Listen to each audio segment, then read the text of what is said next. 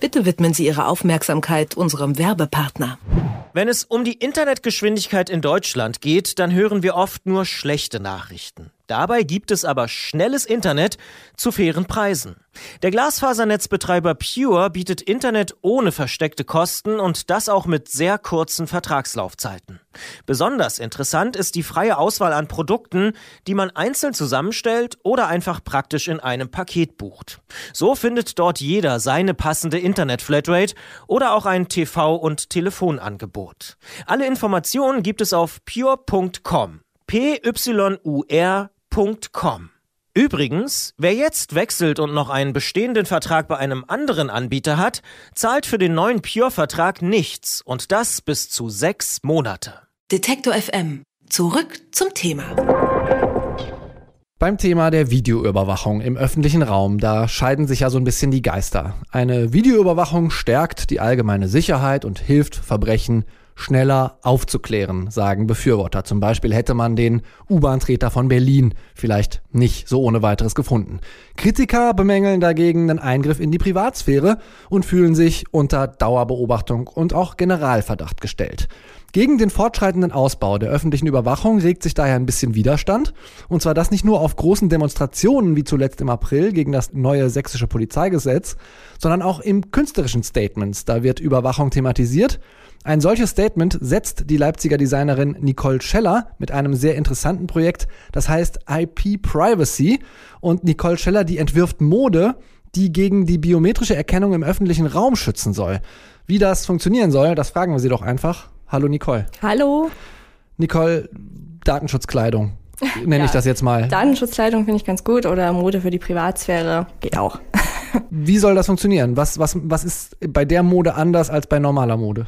Ähm, zu einem ähm, unterscheidet sich meine Mutter auch äh, im, in der Formgebung. Also sie ist sehr asymmetrisch, ähm, sehr voluminös angeordnet. Ähm, das hat den Vorteil, dass zum Beispiel Systeme mit automatischer Gesichtserkennung ähm, einen schwerer als Mensch ähm, quasi diktieren kann. Also das heißt, ähm, dass es schwieriger ist für den Algorithmus festzustellen, ist das jetzt männlich oder weiblich, was ich jetzt gerade sehe. Und dadurch, dass die Vorumgebung so groß ist, werden halt quasi alle ähm, biometrischen Daten darunter fällt, auch das Gewicht und ähm, ähm, allgemein, ähm, ob männlich oder weiblich. Und das wird durch die Kleidung sozusagen verhüllt und ist somit für den Algorithmus schwieriger auseinanderzuscheiden und zu unterscheiden. Das heißt, ich habe rechts irgendwie ein Schulterpolster und links keins, oder wie? nee, Schulterpolster gibt's da nicht. Nein, also ähm, sind sehr viele voluminöse ähm, Schnittteile, die ich kreiert habe. Das, also es sind voluminöse Teile, wo wir normalerweise keine voluminösen Teile haben. Also zum Beispiel an der rechten Seite eine äh, ganz weit ausgeschnittene äh, Schulterpartie sozusagen, was unnatürlich ist und was äh, die menschliche Figur sozusagen ins Ungleichgewicht bringt. Hm.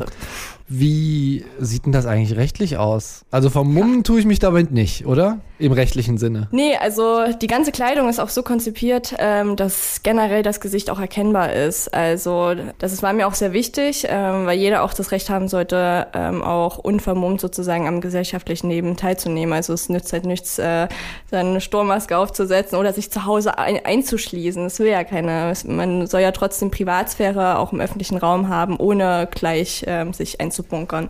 Und das war so auch mein Credo für die ganze Kollektion. Hm. Das heißt, es lenkt äh, primär von äh, Gesichtserkennung und so Körperformerkennung ab. Verstehe ich das richtig? Genau, also um, um das grob zu erklären, also ein Algorithmus schaut natürlich als erstes oder versucht erstmal zu erkennen, ist da überhaupt ein menschliches Wesen. Da geht es erstmal nur darum, äh, um die Erkennung. Der, der zweite Schritt äh, von diesen Algorithmen äh, ist, die Person sozusagen zu identifizieren. Und diesen ersten Schritt des, der Erkennung kann ich mit diesen ausladenden Formen sozusagen erschweren.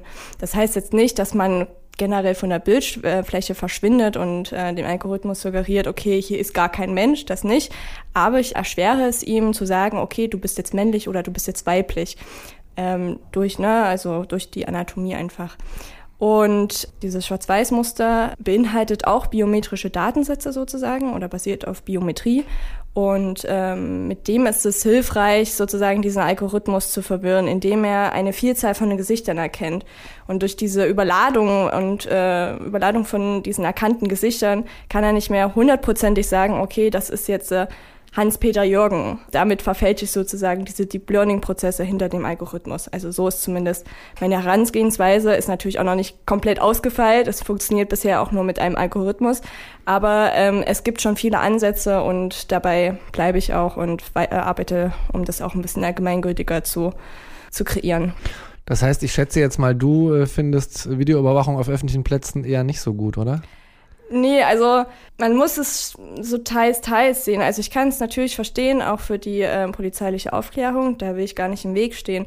Aber ähm, mehr Kameras heißt nicht unbedingt mehr Sicherheit. Das verwechseln viele. Also viele ähm, Kameras im öffentlichen Raum sind auch privatisiert. Also das heißt, äh, entweder an U-Bahn-Haltestellen oder in Kaufhäusern, überall in Bahnen oder alles, was privatisiert ist. Ähm, und die wenigsten sind eigentlich in der öffentlichen Hand. Das ist das Problem, da auch wenig Polizei, sag ich mal, ähm, direkt auch vor Ort sein kann und eingreifen kann. Also wie gesagt, mehr Überwachungskameras heißt nicht gleich, dass eine Polizei daneben ist und diese Tat oder was auch immer ähm, quasi verhindern kann.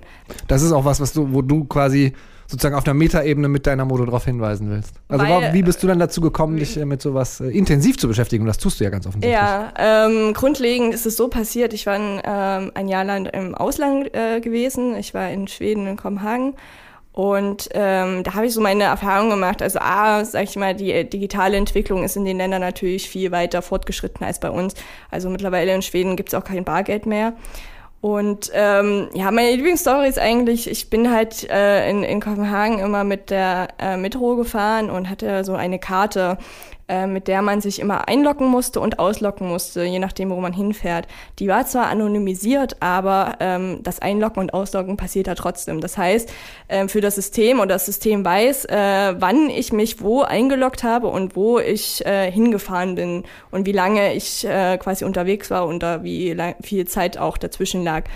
Und das waren so kleine alltägliche Sachen, die ich in der Zeit oder die mir in der Zeit so aufgefallen sind, ähm, die ich auch äh, versucht habe mit meinen ähm, Studenten, äh, mit denen ich äh, quasi studiert habe, ähm, zu besprechen. Und da ist mir halt auch st stark aufgefallen, äh, dass die meisten gar kein Bewusstsein dafür haben oder das auch eher in Kauf nehmen, dass äh, sie quasi ihre persönlichen Daten quasi verkaufen für solche Apps oder um einfach entspannter durch die Welt zu reisen oder wie auch immer. Und das war eigentlich so dieser, dieser Punkt für mich, wo ich sage, okay, ähm, Privatsphäre ist schon ein starkes Ding. So. Also eigentlich müssen wir uns viel mehr dafür einsetzen. Und gerade jetzt äh, auch in der aktuellen Zeit, also wenn man, wie gesagt, äh, zu China blickt oder nach China blickt, ähm, kann man halt sehen, was eigentlich Privatsphäre ist, so oder was es halt äh, sein kann, wenn keine Privatsphäre mehr da ist. Mhm. Also in einem komplett kontrollierten Land zu leben, wo jegliche kleine Handlung dir entweder negative oder positive ähm, Punkte ergibt, ist halt schon sehr einschneidend für die Persönlichkeitsentwicklung. Und das kritisiere ich halt auch mit meiner Mode sozusagen, genau. Die Modedesignerin Nicole Scheller ist das. Sie hat eine Art ja, Tarnkappe für, den, äh, für die Erkennungsalgorithmen von äh, Videokameras geschneidert, denn sie hat IP-Privacy Mode entworfen, Kleidung, die Schutz vor Überwachungskameras bietet. Herzlichen Dank für das Gespräch, Nicole. Gerne, dass ich hier sein durfte. Alle Beiträge, Reportagen und Interviews können Sie jederzeit nachhören im Netz auf detektor.fm.